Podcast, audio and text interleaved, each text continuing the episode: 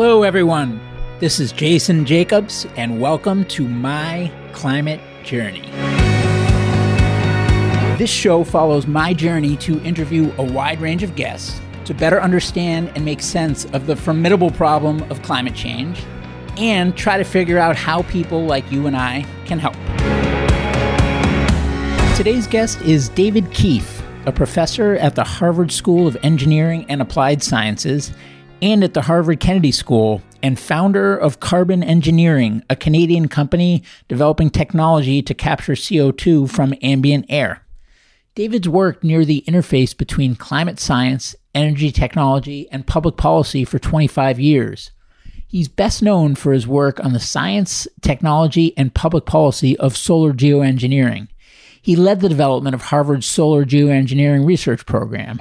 David also took first prize in Canada's National Physics Prize exam, won MIT's Prize for Excellence in Experimental Physics, and was one of Time Magazine's Heroes of the Environment. We have a long-form discussion in this episode where we take a deep dive into solar geoengineering research, why it matters, some of the inherent risks, how they can be overcome, the state of that research today, where it needs to go, and, if you feel so inclined, how you might be able to help. David Keith, welcome to the show. Thanks a lot. Great to be here. I'm glad we're finally making this happen. You were one of the first people I reached out to a year ago on my climate journey, and you got right back to me when I emailed you cold and gave me some book recommendations, and that started, I guess at this point, we've met 3 or 4 times, but never with the mics on. So I want to know what the books were and how much I misled you. What books? Do you remember? I want to say, because there were a few that I read on the topic, but one of them I think was Planet Remade. Oh, yeah. Oliver's book, which I think is just terrific. Yeah, and I feel like there was another one as well, but I'm blanking on the name.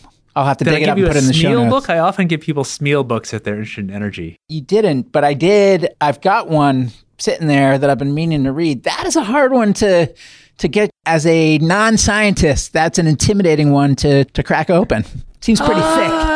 There are thick and thin Smeal books. Actually, I've been reading one just to get off on maybe a bit of a tangent. A lot of people think that technology is changing much faster now than it did, and so I teach technology policy at the Kennedy School, and I have to struggle with this. And I don't think it is, or if it is, you got to really define what measures speed and why. And one of my absolutely favorite Smeal books is about this age of synergy, this age of very rapid technological change from the late 1860 roughly till the First World War, where just so many of the major technologies that shaped the last century were invented. And I've been actually rereading it, teach from it, and to get young students to realize that technological change is not just about iPhones and not as new as they think. And it's been really fun. So maybe for some forced accountability, I'm not allowed to meet with you again until I've read that book. So read some Smil energy books anyway, but yeah. All right. So I'm super excited to dig into the topic of solar geoengineering today. You are one of the most knowledgeable people out there on the topic, and it's a very important one. So maybe let's just jump right in. What is solar geoengineering? So solar geoengineering, which goes by a bunch of other names, you can call it climate intervention or solar radiation management or solar radiation modification. I'll go with solar geo, but I don't really care much. It's the idea that humans might deliberately alter the Earth's radiative forcing to offset some of the risks of accumulated greenhouse gases. So let me step back. So radiative forcing is just a technical word that people use in the climate science for how much we're pushing on the climate. So I'll at least start with one geeky term, which is watts per square meter, which is a measure of how much in total humans are pushing on the climate. So 2 times CO2 is about 4 watts per square meter. That's the instantaneous amount that human actions, greenhouse gases, and other things are putting the radiative balance of the Earth out of balance and causing the climate change. So that probably sounded pretty theoretical. Let me give you some examples about how it might be done. So most of the examples involve aerosols. So for example, it'd be possible to add to the aerosol burden in the stratosphere. So what's an aerosol? It's just a small particle of a liquid or a solid, like a dust, that is simply so small it doesn't fall down rapidly. So, a cannonball, you could argue, is an aerosol, but it falls out of the atmosphere right away. Aerosols are suspended just because they gravitationally settle slowly. And they are also very, very effective at scattering light. It turns out the optimal size of a thing to scatter light per unit of weight, the thing that is it'll scatter the most light per unit weight, is something that has a size about the wavelength of light. So aerosols of order a micron or half a micron in size are the things that are most effective at scattering light. So aerosols in the upper atmosphere can scatter light back to space, and that reduces the total amount of sunlight that the Earth absorbs, and that is a negative radiative forcing that will offset some of the positive radiative forcing from greenhouse gases like carbon dioxide. So now to go to all the different ways you might do solar temperature sharing, there's aerosols in the stratosphere of different kinds. There's ideas of modifying high cirrus clouds. Cirrus clouds, it turns out, are warming clouds because they have a kind of infrared heat trapping effect that's bigger than their sunlight scattering effect, or generally do. And so there's ways that we might be able to reduce the density of those cirrus clouds in some locations, and that could be a quite effective way to lever for modifying the radiative forcing. Then there's also ideas for increasing low-lying clouds, particularly kind of marine stratus cloud, which only occurs in some parts of the world, but it might be possible that by adding more aerosols to those clouds, you could make them a little whiter or live a little bit longer. So that was kind of starting in the stratosphere and going down. Now if I start in the stratosphere and go up, the other possibility is that you could build big structures in space, in principle, build a structure at the L1 point in between the Earth and the Sun. So that's kind of a very quick run through of the technical methods by which solar geometry might be done. And to go a little further on technical methods, I would say the method at which there is the highest level of technical confidence that in some crude way it is doable, and doable with essentially commercial off-the-shelf technology and doable cheaply, is to put sulfuric acid or sulfate aerosols into the stratosphere. That's a thing that I think there's a really enough knowledge that we can say with very high confidence that could be done to produce, say, 2 watts per square meter of radiative forcing offsetting half of CO2-driven warming effect. And that could be done quite easily in pure technical terms. That's not making any claims about how useful it is or how risky it is, but just the sort of raw ability to do it. Whereas some of the others, it's much less clear that they could actually be done at scale and produce significant radiative forcing, which is not a reason not to look much harder, because some of them have advantages and disadvantages, but they're different kinds of things. Got it. So is it basically blocking out the sun to mask some of the symptoms that come with increasing carbon in the atmosphere? Yeah, I think that's a useful way to think about it. I certainly think that it's, I mean, if you want to get into analogies, think about it as a Band-Aid or you know, chemotherapy for cancer or so on, or common analogies that we use. So to go a little deeper technically now, the reason CO2 and other long-lived gases, greenhouse gases, heat the climate is they make it relatively harder for the climate to radiate away infrared light to space. Mm-hmm. And so the temperature is sort of balanced, or the Earth's climate is balanced by how much light it absorbs from the sun, and all the energy it absorbs from the sun, it has to radiate back to space in infrared. And that radiative, the actual balance will always stay roughly in balance. But if you make it harder to radiate away sunlight for a given temperature, then the temperature has to come up to come back in equilibrium. So if you add CO2 to the atmosphere, that means that at a given surface temperature, there's a little less what we call outgoing long-wave radiation, a little less of this infrared radiation going out to space. And so then the Earth needs to go to a higher temperature to bring itself back into energy balance. And the idea is that by reducing the sunlight input a little bit, you could bring the Earth a little closer back to the original climate, closer to its original radiative balance. And that actually gets at one of the basic limits to solar geometry. So the biggest thing to say is solar geometry is not anti-CO2. There is nothing that you could do with solar geometry that completely undoes all the climate risks that come from carbon dioxide. Partly that's because some of the climate risks that come from carbon dioxide aren't about climate. They're about the chemistry of carbon dioxide. So carbon dioxide is a weak acid, carbonic acid, and it, you know, as your listeners all know, it acidifies the ocean. And that direct effect of carbon dioxide basically depends on the amount of CO2 in the atmosphere. And it's more or less unaffected by what you do with solar geoengineering.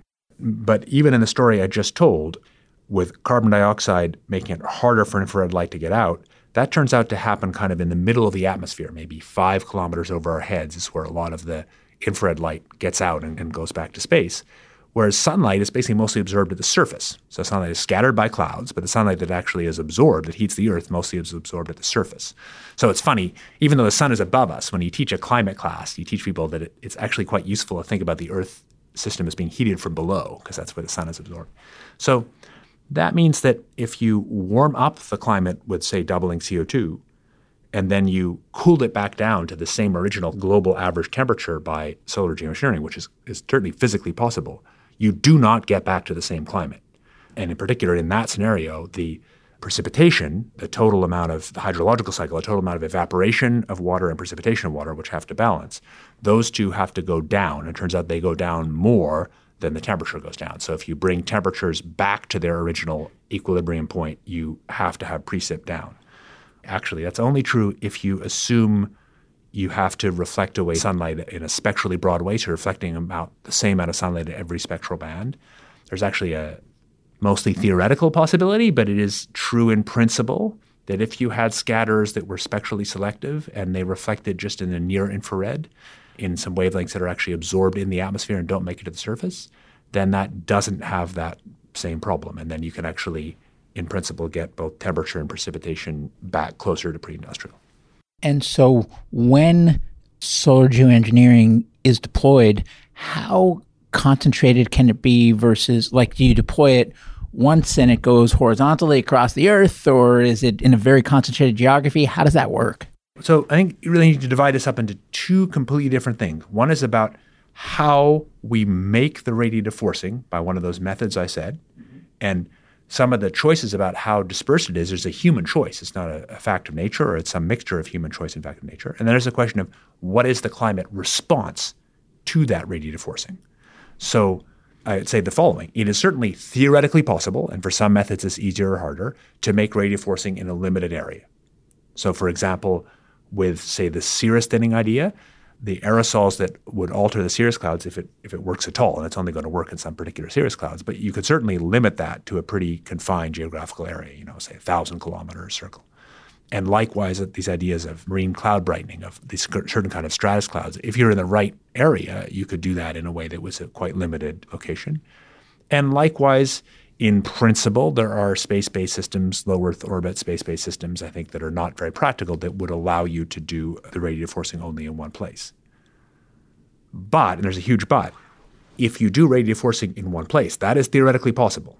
But it is impossible to only affect the climate in that place, because climate is all interconnected by flows of heat and momentum. I should say, if it was really possible for each region to just technologically change its own climate, then the politics would be easy because there wouldn't be any international conflict. Each country could just set its climate knob. But that is definitely not possible. It's sort of deep in the climate that we only live on one planet and that the climate system is interconnected. So while it is possible, not necessarily easy, to, with some of these methods, have the radiative forcing be more local, if you make it more local, there will definitely be non-local effects. We call these teleconnections in the climate world, where if you make a change someplace, you'll get, through the sort of way weather systems work, you'll get some corresponding change somewhere else. So, long story, but my view, to jump a little bit to the politics of this, is that if you're looking for solar geoengineering that has the best chance of providing the largest global benefits of reduced climate risks with the minimum harms and the minimum extent to which any place is worse off, it's likely that you do not want to use one of these localized methods and that you want to do something that provides a pretty uniform radiative forcing, where you have about the same radiative forcing north to south and east to west over the whole world. And I think there's pretty strong reasons to believe that doing that has the best chance, or is near the best chance, of reducing climate changes in a way that's pretty uniform and does the minimum to leave any region worse off. How does one test solar geoengineering in terms of, like, what are the steps to go from a concept to actually something that feels like it could be ready to deploy, and where are we with that research today?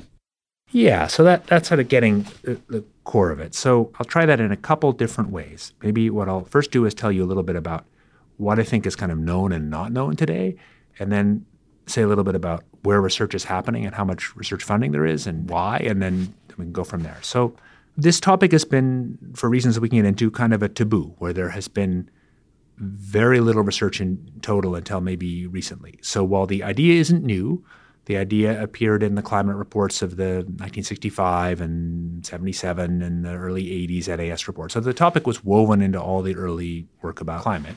And many of the things we work on aren't remotely new. It's not a new innovation. There's been very little systematic research about how it might be done and about how what I call the efficacy would be. That is, how much it actually reduces climate risk we care about, and also very little understood about what the risks would be. So now fast forward to now, while there has been a taboo, there's been more research. There's sort of about 1,000 papers published, actually roughly half of them sort of social science, roughly half climate science, a lot of them just taking kind of generic climate models and applying them.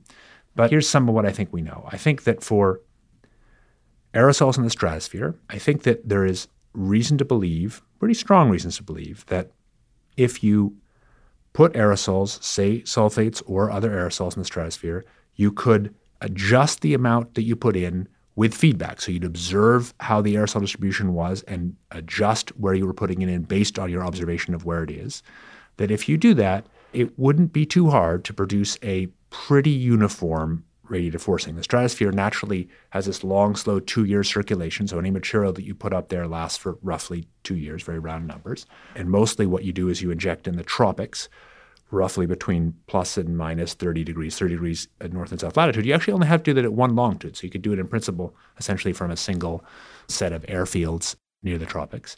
And then the material spreads pretty evenly globally. You need to do a little bit of tuning.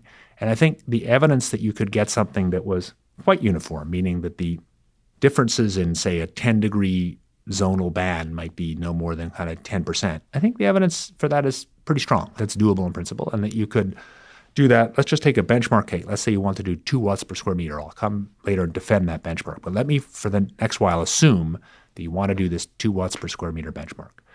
If you want to do it with sulfur, that would take something of order 1.5 million or 2 million tons a year of sulfur in the stratosphere. So let's say a little bit about how that could be done physically and what its risks would be. And then we'll talk about what we know about what the benefits would be. So that could be done with not existing aircraft, or there's ways to do it not very effectively with existing aircraft, but best done with new aircraft, but new aircraft that aren't particularly hard to build. They're new aircraft that are built with existing engine technologies and existing airframe building technologies, and lots of different airframe makers can make these things. And they'd be aircraft that would have, roughly a 10-ton payload and fly to roughly 20 kilometers, sort of 65,000 feet kind of level. And I think the evidence that you could move that much material to the stratosphere at reasonable is a value judgment, but the costs are of order a couple dollars a kilogram.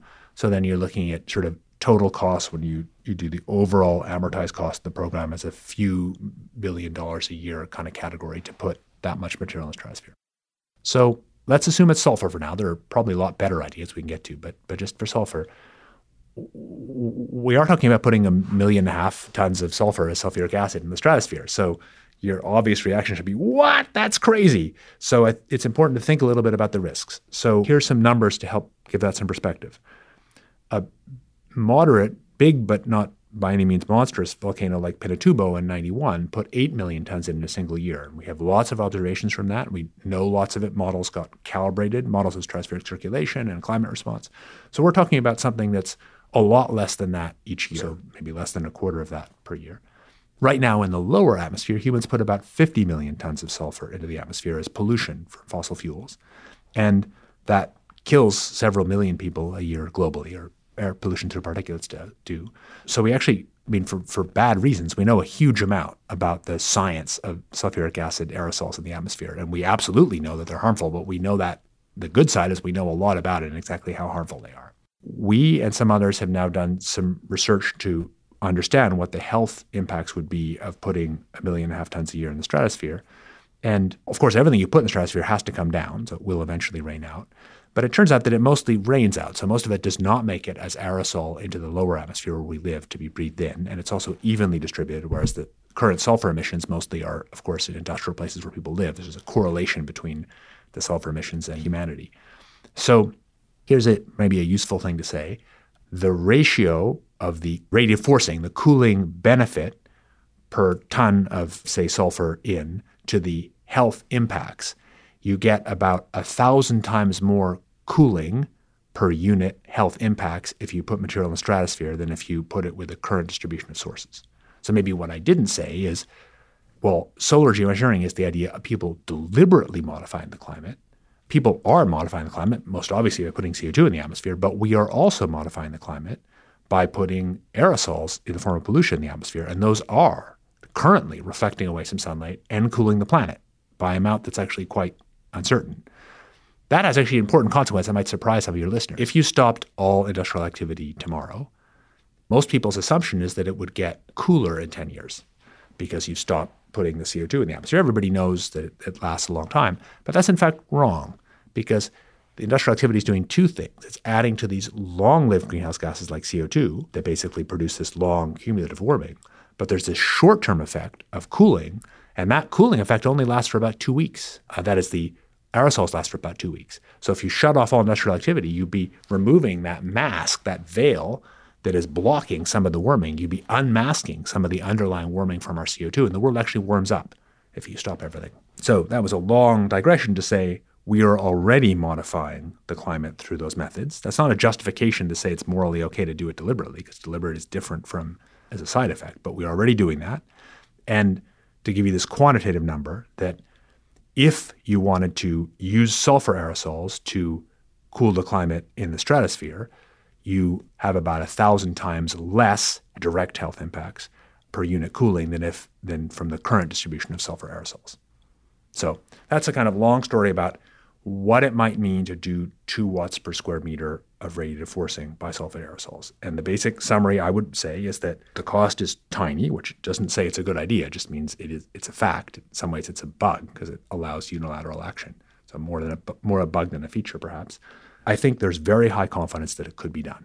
Not that it's a good idea, but that it technically is doable with existing technologies. And I think there's not as high confidence, but pretty high confidence, at least among the community of those of us who have looked at it, but maybe there's groupthink, that you could get this pretty even radiative forcing by adjusting things. So then let's turn to the question of what that radiative forcing does to reduce climate changes. That make sense? Yes. So this depends on climate models, and it depends, everything I'm about to say has uncertainties that are essentially very similar to the uncertainties in predicting the climate change from CO2, which are still deep. So from a climate model's perspective, the uncertainty in predicting response to radiative forcing from a pretty spatially uniform solar geoengineering is actually kind of similar to the uncertainty in predicting response to CO2.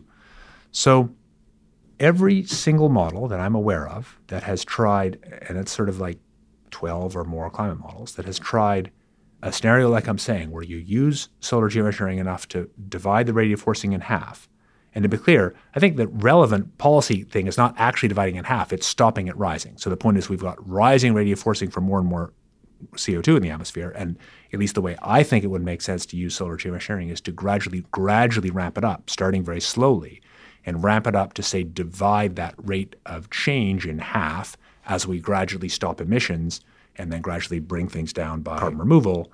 So when I say divide in half, I really mean divide the change in half. I think it's unlikely you actually want to cool the world. I think you probably want to stop it warming or cut that rate of warming in half. So thinking about that, but for now thinking about just what we know about what happens if you cut the radiative forcing roughly in half using methods, I think we know that many of the key climate hazards, including water availability, so that's precipitation minus evaporation, extreme storms, especially tropical cyclones, peak temperatures, and obviously average temperatures, and sea level rise, that for all those variables, those core climate hazards, there's evidence that doing this would tend to drive them closer to pre-industrial. So if a more risky world is further from pre-industrial, so for example, climate change, a classic thing we know is it tends to make the dry regions drier and the wet regions wetter.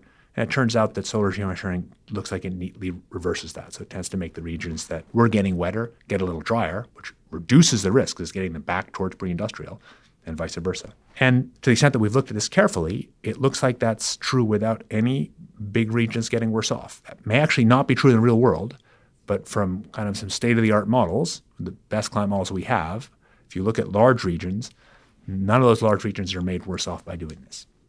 That may not be what actually happens, but if there's a single reason, in my view, to take this seriously, that's it.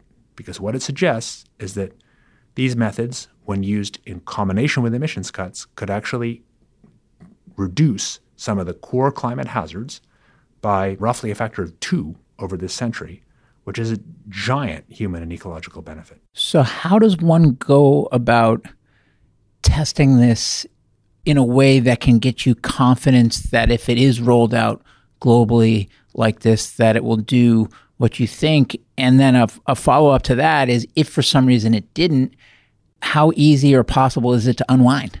Those are two good questions. Let me try the second one first, because it's the easiest. So if you're talking about stratospheric aerosols, they last for about 2 years. And if you were doing it by wrapping them up slowly, you'd be starting very slowly. And so unwinding at the beginning is really easy because there isn't very much there. Obviously, if you do it over the whole century and there's some point in the middle where you have maybe 2 watts per square meter of radiative forcing, unwinding that suddenly has more consequences. We can talk about that. It's often called the termination shock. But let me come back to research. I think the answer is that, as I said before, there are 2 different kinds of scientific questions with linked uncertainties. One is a question of how we actually technically go about making these radiative forcing. And there are questions involving aerosol dynamics and stratospheric circulation, or the dynamics of these clouds, cirrus clouds, whether they're homogeneously or heterogeneous nucleated. There's a whole bunch of technical questions that are about how you make the forcing and the specific risks that come from any specific way you make the forcing. And those questions all depend on all, but significantly depend on things that are testable at small scale, because they're basically about, say, the way individual clouds react to some perturbation, or the way aerosols in a plume in the stratosphere react. And that you could test by a whole series of experiments, some involving actually releasing materials, some just involving normal climate science without releasing materials. There's a whole network of tests you could do building on a century of climate and aerosol science that would improve our understanding of that. The second part of it is the uncertainty about what the large-scale climate response is to the aerosol radiative forcing. And there's a sense in which that can never be tested. So because we only have 1 century we're going to live through, and there's going to be 1 actual radiative forcing trajectory for that century that is a combination of long-lived greenhouse gases and whatever we do to, depending on when we bring emissions to zero and what we do to reduce, to do carbon removal afterwards, and then whatever aerosol burden there is, both the actual aerosols that we have from pollution plus any additional solar geoengineering. There's only 1 version of that that actually will happen. And the uncertainties in predicting how the climate might be different if we have different amounts of CO2 or different amounts of polluting aerosols or different amounts of solar geoengineering aerosols, those uncertainties are pretty linked, and they are correlated, if you like. And so I think there's no experiment you can do that will tell you anything new about that. And how much do you worry, if we were to deploy it at scale, that it would have some unintended consequences that haven't properly been factored in, predicted, or accounted for? It's 100% certain that we'll have some unintended consequences that aren't intended or predicted for. That's true of any big thing like this. Anything that humans have ever done that's an intervention at scale has unintended consequences. So if you're looking for a consequence-free world, this is not it. But I think that's a ridiculous question. Well, it's intuitively a right question because we should worry about consequences. But if the implicit idea is it should be that the right number of consequences should be 0, the answer is there's no consequence-free choices here for anything, including cutting CO2 emissions. Because we do have to cut emissions, but cutting emissions involves transitions to low carbon energy, which themselves have social and environmental impacts. That's not an argument that we shouldn't cut. We must cut emissions to 0, but the ways we do it have big social and environmental trade-offs and risks. Carbon removal, same. There's no risk-free outcome. This is a risk-to-risk decision. And I think, at least the way I think about it, is that let's say we have this magic day where we have global celebrations where net emissions come to 0. And I expect to see that day in my lifetime. I certainly don't expect to see it in 20 years, but I think seeing it soon after mid-century seems pretty realistic to me. So let's say we get to this point where net emissions are 0. That's more or less the point where carbon concentrations, the amount of carbon in the atmosphere, peaks, and more or less is the point where climate risk peaks, not exactly. So at that point, you can ask yourself, which world is more dangerous? So let's say that at that point, you have a total of whatever the number is. Maybe it's 450 ppm, you name it. Nobody knows, but some number like that or a little bit higher. In radiative forcing terms, let's say it's 5 watts per square meter at the peak. The question is, which world is more dangerous? A world with that 5 watts per square meter, given what we actually did to cut emissions and start carbon removal, or a world with 5 watts per square meter from the long-lived greenhouse gases and -1 or -2 from solar geoengineering. Both worlds have risks. Both worlds have risks we can't predict that well, because remember, we do not know. Climate models are still quite uncertain about predicting the impacts of that high CO2 world. And they'll be uncertain about predicting the impacts of the high CO2 world with solar geoengineering. I think there are actually strong reasons to believe that overall, the risks and the uncertainty in the risks mostly scale with the net radiative forcing. So that is a world with, let's say, to be specific, 5 watts per square meter greenhouse gases, CO2, both is a more risky world and in some ways a world where the uncertainty about the risks is bigger than a world with, say, 4 watts per square meter, that is the 5 watts -1. But both worlds were uncertain, and for sure there will be unexpected consequences. Now, where are you in terms of your knowledge and conviction level as far as there's solar geoengineering research and then there's solar geoengineering deployment? Where are you in terms of what you believe is the right path? And I have a follow-up, but I'm going to stop there. That's another really, really good question. I would be dead set against deployment now, or I'd say anytime, and let's say the next decade. I think that I think the actual technical evidence that these methods, if used in certain special ways, and that's especially if you try spatially uniform and moderate, that is not trying to offset all the doubled CO2 radiative forcing, I think there's actually very strong evidence that could substantially reduce many of the key climate risks we care about. But I don't think that evidence is in any way strong enough to warrant deployment now. And moreover, I think there's a real danger of groupthink. There's a very relatively small number of people who've looked at this, thousands, but still the core groups are not very many. And it might be that there's some way in which we're just wrong. And it's also true that even if we're correct, there's no reason that the larger world should trust us. So my view is that from here to a place where you could make credible decisions about deployment, you need a much broader research effort, broader in terms of having many more climate scientists involved around the world, because part of this is representational. People from different parts of the world have legitimately different points of view, and you need to hear those, and they need to be involved in the science and shaping what science is done. And it needs to be technically deeper. There's lots of communities, like parts of the stratospheric science community that are crucial for understanding geoengineering stratosphere that have hardly been engaged. So my view is you'd want to have this kind of embedded in the mainstream of climate and atmospheric science, with total spending of order of several, let's say 5% of total spending on climate and atmospheric science designed to understand this. And then also, I think it's structurally important this not all be in one program, not that it's going to be, but I think one program inevitably tries to produce one answer. There's all sorts of means of groupthink. So my view is it's good to have some different groups around the world whose job it is to try and figure out, in a sense, what is a realistic pathway to safe deployment and articulate exactly what would be done technically and why, and many more groups trying to think of what will go wrong and what the risks of that are.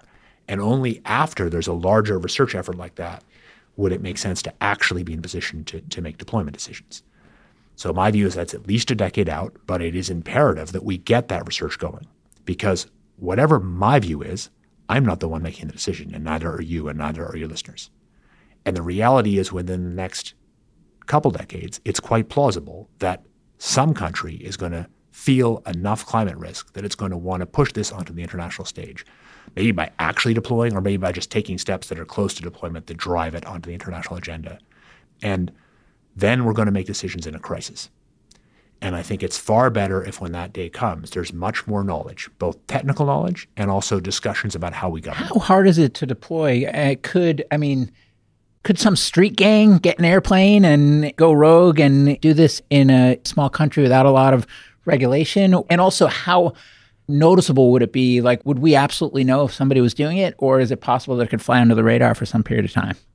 Those are both good questions. I mean, street gangs, I'm not too worried about, but so there are different methods, as I said, and some methods that may not be thought about yet may be even easier. But if you talk about this stratospheric aerosols with either, we've talked about sulfur, but there's ideas of calcium carbonate or other things. But if you're talking about stratospheric aerosols where you need an aircraft that can reach this upper stratosphere, then I think the answer is, let's talk about the aircraft. So the correct aircraft that are optimal, you need to develop fresh. There are a huge number of aircraft developers that could do that. I mean, so we've now begun to really talk to some of them, and I think we have a sense that this is not hard. So Hindustan Aerospace or Embraer or, there's a long, there's probably a list of like 30 companies that could happily do this. So if government comes to them and says, we want this, deliver us these aircraft, work out a contract, and we could haggle about the contract, but the fundamental ability to do it wouldn't be hard. For that matter, that's only to get aircraft to get to this optimal height where everything is most optimal. But you don't need to get that high. If you just want to get materials in the stratosphere to begin in kind of demo mode to do this, you can do it with modified existing aircraft for sure, because you could do it meaningfully at like 45,000 feet if you do it at the mid-latitude more. And then there's a bunch of range in between. So you could start relatively easily. So the capital cost, so it depends what start means. If you were starting a serious plan where the idea was to ramp up global radiative forcing in a way that I've sort of supposed would be to cut the net rate of radiative forcing in half. If you want to do that, the capital cost of just building up the aircraft fleet, all the tooling and development costs, people have estimated it's a few $1 billion. And then the amortized cost would be, kind of $1 billion a year after that. But on the other hand, you could probably do something if you were a country and you wanted to make a statement. You said that for whatever reason you believed it was really in your country's interest to begin this. Arguably, you could begin it quite a lot cheaper, order more like $100 million to just develop a smaller fleet of modified aircraft, maybe just a few aircraft that would at least kind of allow you to make a claim about starting deployment even if you weren't doing anything that was that meaningful. So the answer is that's within the capability of not every government in the world, but a lot of them. I don't think street gangs are meaningfully an issue. I think this happens through governments, and I think private organizations, be they international environmental groups, because after all, we've got it's a world where Environmental Defense is flying its own satellite. And I think environmental groups, my view is I hope they're the ones that actually do substantially kind of own this and help to set the international agenda for what happens. And I think international NGOs could be very profoundly important in shaping what happens. But I still think in the end, this probably actually gets done by a set of nations. And the question is, what configuration, what set of nations do it? And when we go a little further to politics, people I think often fixate on two poles and neither of them is likely. So one pole is the pole that's a full UN resolution through the, say, Framework Convention on Climate Change, unanimous resolution.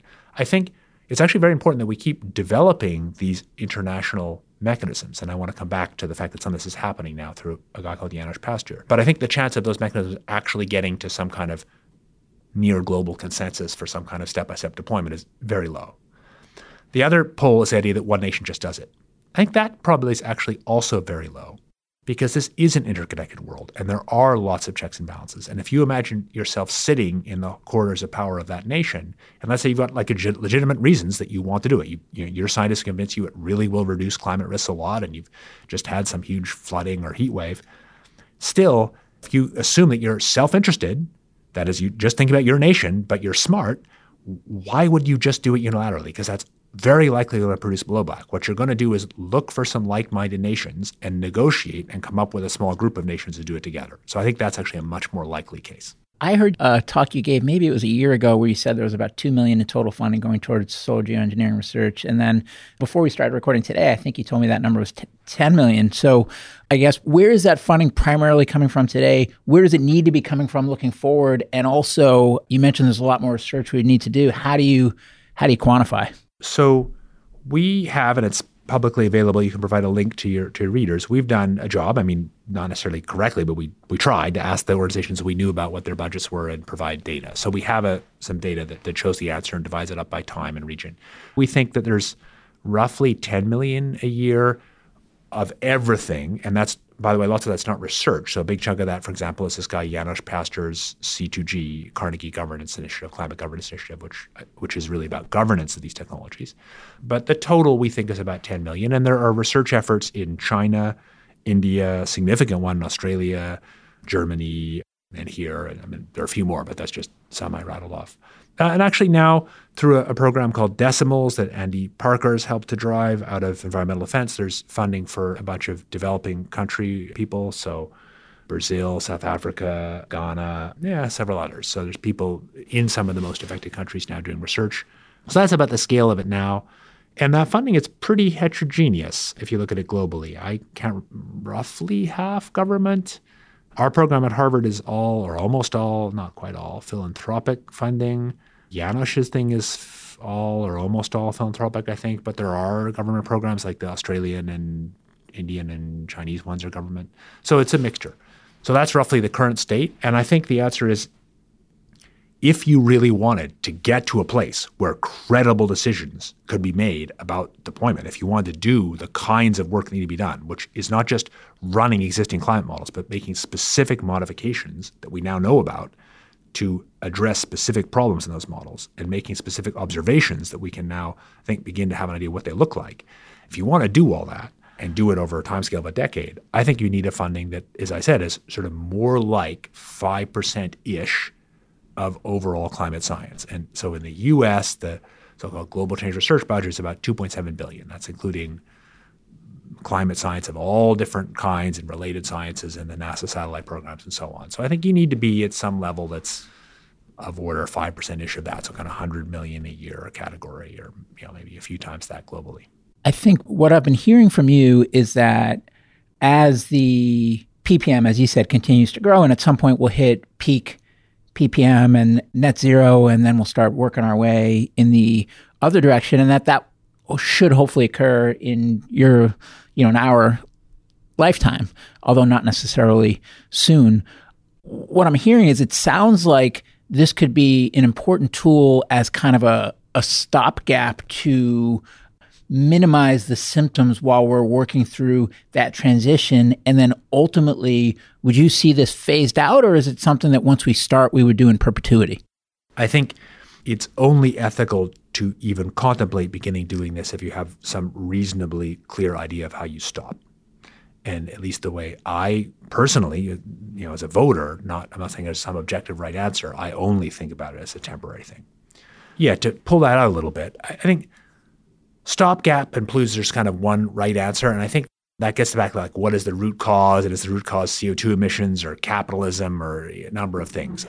What I think you can say in what to me is more objective language is that, first of all, if we don't stop emissions in the very long run, we truly are done. I mean, I don't think it's that useful to talk about climate being an existential threat in the near term. But if we really did emissions forever for thousands of years without stopping, you are in existential threat territory. Which is different than 12 years. Which is what you hear in the media. Correct. But I think, make no mistake, if we do not decarbonize the economy, none of this other stuff will save you. You must decarbonize the economy. You must bring that emissions down towards zero. And if I think about the larger, what are the tools for managing the climate problem, the climate crisis, I'd say the central tool is decarbonizing the economy. And there's no question whatsoever that we have abundant ways, solar power, nuclear power, what have you, by which we could make deep cuts in emissions. And what's missing is the political will to do it. So that's the central thing to do. But no problem as complex as climate change is solved by any single action. As you know, even if you eliminate emissions, you don't make the problem go away. You basically just stop it getting worse. Carbon removal can take CO2 out of the atmosphere, so it can reduce that. But carbon removal is inherently slow because you actually have to deal with all the amount of carbon. It has its own, and in some cases, pretty significant large-scale environmental impacts. And I think of carbon removal as mostly something that will allow us to gradually pull down the amount of CO2 in the atmosphere after we've done the decarbonization effort. Of course, there's some handoff in the middle between the two. So if you think that with a combination of emissions cuts and carbon removal, there's some curve of CO2 concentration, which is more or less proportional to climate risk versus time, a curve that now is still going up, and will peak, and then will gradually come back down. The way I think about solar geoengineering is it is used to flatten that curve. It's used to reduce climate risks at the peak. So a consequence of that is you want to start it well before the peak. This is not something you use as an emergency measure. Suddenly everything's going wrong, you hit the red button. In fact, I don't think it's very useful for that. I think it's something that you want to do well before the peak, building it up slowly so you can watch and learn as you go and look for the unexpected, which will certainly occur, and adjust what you're doing, because no plan is ever correct from the beginning. Do it as a sort of a wedge that builds up to the peak, and the day of peak CO2 concentrations is also roughly should be the day of peak solar geoengineering, and then it gradually ramps down. And the net effect then is it's a combination of emissions cuts, solar geoengineering, carbon removal, and of course local adaptation that are the things that collectively manage climate risk. So I know a lot of the timelines then depend on how quickly we hit net zero emissions, but if you had to ballpark, I guess, about how many years do you see geoengineering on the way up? And then I guess, would it be about that same amount of time on the way down? The answer is, I'll be dead and you'll be dead. It doesn't really matter much what we think. I don't think anyone's going to be back listening to this podcast. I think it's important. You can say whatever you want because there's no accountability. No, but I think that's the point. Yeah, I think it's important to have some humility. That fundamentally, everybody likes to make these plans for 100 or 1,000 years. And I do think it's important to talk about it. But the thing that really matters is that people like you and me and listeners and many other humans around the world will shape what we do in the next decade or something, and then we'll learn and we'll rethink. And a lot of what we did will be wrong. So I'm happy to answer that question, but I think the real issue here is, do we have a serious research program? And just to make the strongest case I can make for that, the point is a variety of people, including I'm sure lots of you listeners, will have a big range of views about whether solar geoengineering can ever be deployed in a politically stable way, and about how risky it will end up being technically. And I've got my views too. The truth is, the group of us probably listening, your listeners and me, are not mostly the ones who are going to make this decision. This decision really gets made kind of a generation later about deployment. And my view is that the decision we make now is basically, do we have a serious research program or not? And if we decide not to have a research program, which is kind of the current decision, we have a tiny little bit, but there's no serious effort, then we're just giving our kids less information to make the decision. We can't take away their ability to do it because the underlying ability to actually do this is already here. You don't need any new research on solar geoengineering to deploy it. That's the frightening thing. You could just go do it now. I think that I view research as providing information that gives people more chance to make less stupid decisions. That doesn't mean I think people will make some smart, optimal decision. People never do. That doesn't mean that I think everything will go in some way that it looks like in these beautiful models with smooth curves. But I think people do make better decisions in general if they have more information. So we may well find out that some of the methods we thought were good were a lot riskier than we thought, and they'll get abandoned. That's already happened in lots of parts of geoengineering. And we may find out that the politics of doing this is easier than we thought or harder. But I think we'll make better decisions if we take it out of the closet. I think people make very bad decisions when there are taboos we can't talk about, because the fact that it's taboo doesn't mean it won't happen. So that's my case for having it out of the closet, having a serious, open access, international research effort. And that's what I'm primarily spending my time fighting for. That's a long-winded answer. The question that got this started was, will the come down on the other side of the peak be slower? Well, that depends on how expensive carbon removal is in 2075. You know, the honest truth, I can give you an opinion, but I don't think my opinion is worth anything, because I've looked at how good, I've published papers on this, at how good technology forecasters were for energy and environmental technologies who were forecasting stuff in 1970 about the year 2000. And the answer is they were pretty lousy. There's just not much skill there. So I can tell you that I think that a come down will be slower, because I think carbon removal will be possible, but relatively hard, and we won't drive it down really fast. But I don't think it really matters what I say, and I don't have really any confidence in my judgment. What do the big fossil fuel companies think about solar geoengineering? That's a great question, which in practice means, what do a few senior people like the environmental VPs or whatever of those companies think? And I think the answer is most of them have at least had some conversations about it. My guess is they would love it if it was happening more, because they could use it as a at least rhetorical tool to reduce the pressure of climate regulation. So to be clear, we need to do much more to regulate to drive fossil emissions down. And that means to regulate those companies out of existence. So of course, their viewpoint is that if they could use this as a way to say, hey, we've got this get out of jail free, they'd want to do that. I also think they're smart enough to mostly know that if they publicly are seen to be driving it or supporting it, that kind of takes away the value of the get out of jail free card. So my guess is that they're probably indirectly kind of happy that some of this research is happening, but they're really not involved. I think that's one concern that comes to mind, and it's not a scientific concern. It's a human psychology concern or a self-interested capitalism concern, where if solar geoengineering is meant to manage that peak emissions risk, right, that the timeline to peak emissions gets extended because people know that this is here and see it as a license to keep right on emitting. Of course. So that's the central concern that is often called the moral hazard. And I think it is the underlying reason why this has been a taboo. And it's the reason that underlies most of the folks who say we shouldn't do this. So there are lots of people, sort of elite in the climate science and policy world, who may say that they shouldn't work on this because it's very risky. But mostly, if you really talk with them, the underlying reason they think we shouldn't deal with this is they think no matter how well it works, that it'll get misused and allow people just to keep emitting in the future. And so this is really a fear about addiction and a fear about political misuse in the future. So I guess a couple things. In some deep way, I think it's legitimate. I mean, no question. I think I've been one of the people to raise that fear, I think, first. I think I was the first one to actually use moral hazard in a formal article about this. And I believe it is a serious fear. And my near-term thing that I think we should do is that the community working on this should do their very best to be allied with those who want to cut emissions, should not take money from the fossil fuel industry, and should, as much as possible, divide itself clearly from that and be unequivocally clear that solar geoengineering cannot substitute for cutting emissions, that the very best thing you can say about it is that a combination of emissions cuts and solar geoengineering might allow less climate risk than cutting emissions alone. That's like the strongest statement you can make. But there's no question that even with solar geoengineering, long-term risk is proportional to cumulative emissions, so we have to stop. Thinking a little more pragmatically about the ethics of that, I think the leap for those who say that this implies we shouldn't research solar geoengineering, I think, for me anyway, is hard to defend ethically. Because remember, there are different people making decisions at different times.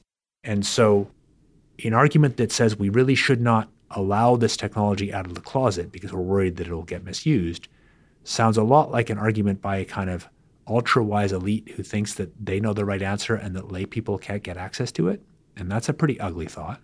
It also sounds a little bit to me like people who argued that we shouldn't allow airbags in cars because it would encourage people to drive faster. And there were serious arguments and papers published and so on about that. That's a good analogy. Yeah, or arguments that we shouldn't allow when the AIDS 3-drug cocktail really became effective, there were people who argued that inevitably it would be misused and create resistance in Africa, and so we shouldn't allow those less competent people access to it. And I mean, I think in hindsight, that's like an extremely racist, kind of bizarre argument.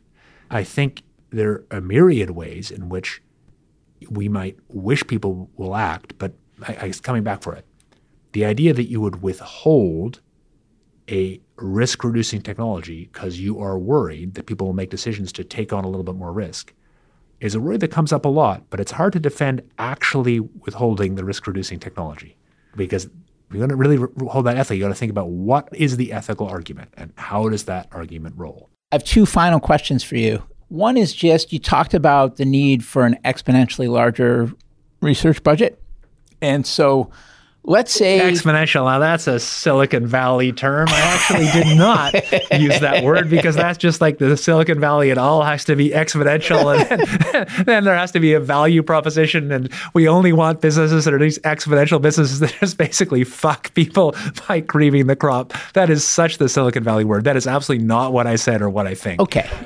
Sorry, I know there's a bunch of Silicon Valley people probably listening to this, but wow. Okay, so let's say... Bigger. 20x bigger, right? 20x bigger. So all kinds of other sexy buzzwords I could put around that. But if that budget was here today and you could wave your magic wand and have it allocated in a way that would be most impactful to accelerating solar geoengineering research in the ways that it needs to be, the proper ways, where do you put it? How do you allocate that funding? It's all buried in proper, but I can say I would allocate it to funding that seems most likely to produce the largest benefits for most people, especially produce benefits that come most to the poorest and the most risk to climate change, and to be least likely to be unequal, least likely to produce harms. So in a sense, a minimax principle. We should aim to develop methods of doing this that produce the least harm to those who are most impacted.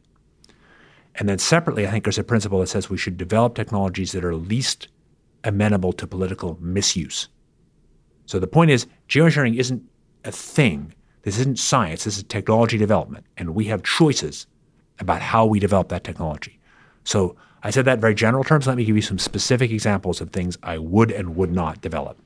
So I would not put zero effort into, but I would put significantly less effort into things that are inherently local and have fast time constants. So cirrus cloud thinning and marine cloud brightening both have the underlying time constant of the response is only hours. That is, put in the aerosols and the effect lasts for hours.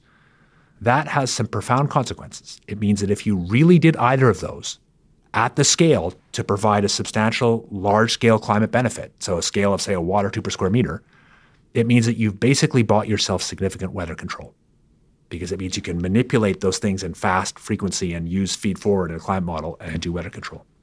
It also makes the termination shock problem much more unstable, because you can turn the thing off in a day, whereas the other methods turn off over years. And it inherently is patchy, so it has this winner and loser piece built into it. So I wouldn't put zero effort into those things, because I think, first of all, there's big climate co-benefits, and there's ways in which they certainly could, in addition to other methods, be useful. And also, we don't know, we might be wrong. But I do think that those have more capacity to look more like weapons or look more disruptive. And so I think there's more chance of political misuse and some evidence that they might have bigger environmental side effects. So I would put most of my effort into stratospheric aerosols, looking for ones that could have less impact and looking for ways that you could have as much as possible transparency in who gets access to data and in the methods for getting access to data. And I would put a little bit of effort into these space-based systems, which I think are almost certainly irrelevant for the initial deployment in the first decade or two, but later in the century are actually plausible things that humans could do and have some advantages. My last question is just there's two different audiences I'd love for you to address with some advice. One audience is people that might be listening and saying, I'm up the learning curve and I want this research to happen. And what can I do with my time or my dollars that can be most impactful for that research? And then the second audience is people that say, wow, I really didn't know too much about this, but it's intriguing and at least warrants me getting up to speed more. And for those people, it'd be great to talk about where those people should dig in to become more educated on the topic. For that first group, for people who have dollars and or political energy, I think the biggest thing we need is to broaden this conversation, which isn't about money, but it's about getting a larger suite of people to really engage with this topic. I think a big thing about the geoengineering debate is a lot of people come to it with some preconception and certainty about what it is, and when they dig in, they find it's not quite what they thought. And I think if we want to make good decisions, we need to have the conversations. So, and some of your listeners can affect that.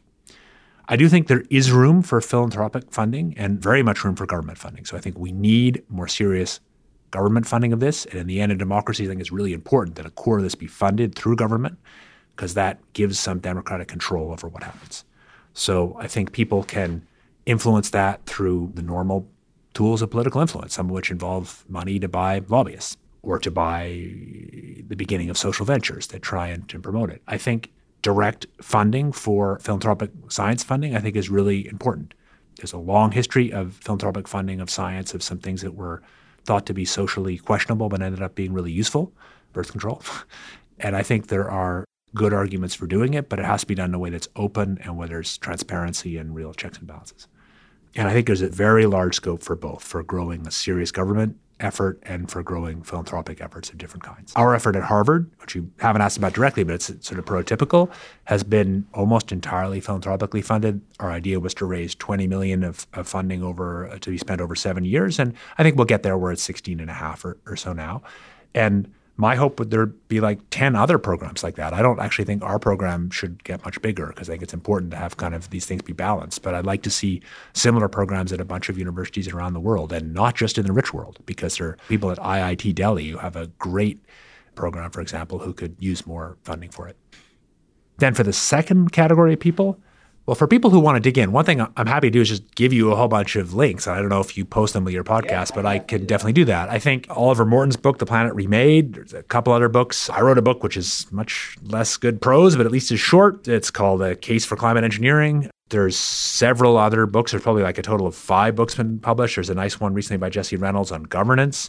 So there's now quite a few different books. There's a book by Holly Buck, big range of them. There are lots of good reports, sort of reports from the National Academy, the UK Royal Society had an early report.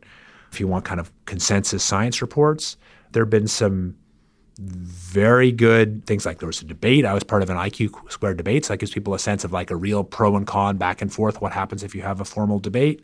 There's been a lot of really thoughtful long-form press articles. I'm happy to point you to some of those, and op-eds and so on. So that'd be great. Yeah, maybe offline, if you want to send me some links, I'll put them in the episode show notes. That's great. Sure. All right. Anything I didn't ask you that I should have, or any parting words for listeners? Yeah, good question. I mean, maybe like, so yeah, what do you think I might be missing? Gosh, I think this was pretty comprehensive. I mean, we're not going to cover it all in one episode, but I think that just does a good job of getting people up the learning curve, making them think, giving them some resource if they want to learn more, and giving them some places for action if they want to help. Let me try to give you an example of why just doing climate models isn't enough, and why some kinds of experiments are really crucial to allow us to understand better how these things could work. And those experiments could happen at scales that are much too small to have any significant environmental. So almost for certain, if humans are actually going to do stratospheric aerosol solar geoengineering, it's going to be released from aircraft. And that's true whether you're putting diamond powder in the stratosphere, or calcium carbonate, or sulfuric acid, or SO2, which turns into sulfuric acid. For all those things, you've got to do it from an aircraft. And aircraft make these really long, thin trails in the stratosphere. And the stratosphere is stratified.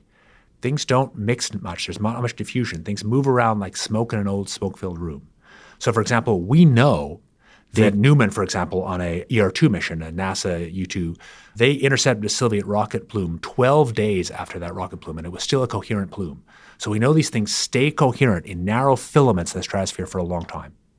So basically all climate models, including all the published models of sulfate aerosols in the stratosphere, use these huge grid boxes in which everything is perfectly mixed. We know those will not get the right answer for what happens in that first few weeks as that plume spreads out. I think climate models do a pretty decent job once things are well mixed. But the dynamics between the initial plume injection and that point where it's well mixed in a month, that dynamic has this profound impact through shaping the aerosol size distribution, which in turn is really important for how the whole thing works. So no amount of conventional climate modeling will get that right, because the models just don't see those plumes. So that's an example where you need two things. You need new model development that builds a kind of integrated plume model into the models. We're actually trying to do that. That's kind of like a person year or two of work, and we'll get it done. Eventually it'll get into a climate model, which is a few more person years of work. But our plume model needs to get validated. We need actual evidence about how these aerosols actually work. And to do that, you need to get an aircraft in the stratosphere.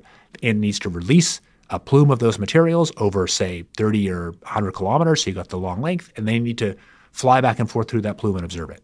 That is completely doable with existing technologies. So you could take the NASA ER-2 or WB-57, and if you had authority and the right science team, that experiment could be done a year from now. Right now, it's completely no near-term possibility of doing that.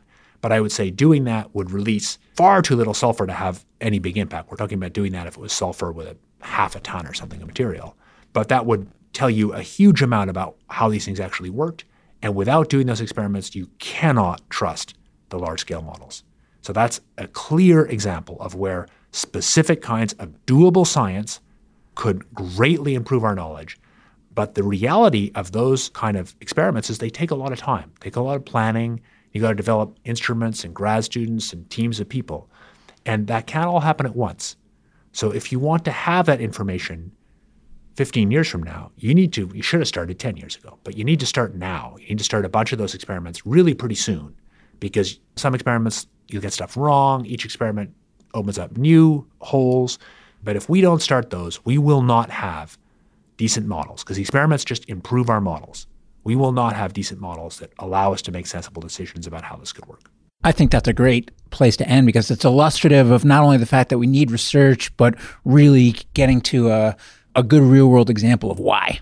And that research is completely doable by agencies like NASA, by combinations of, we're doing a very tiny early version of it here called Scopex, or we want to do.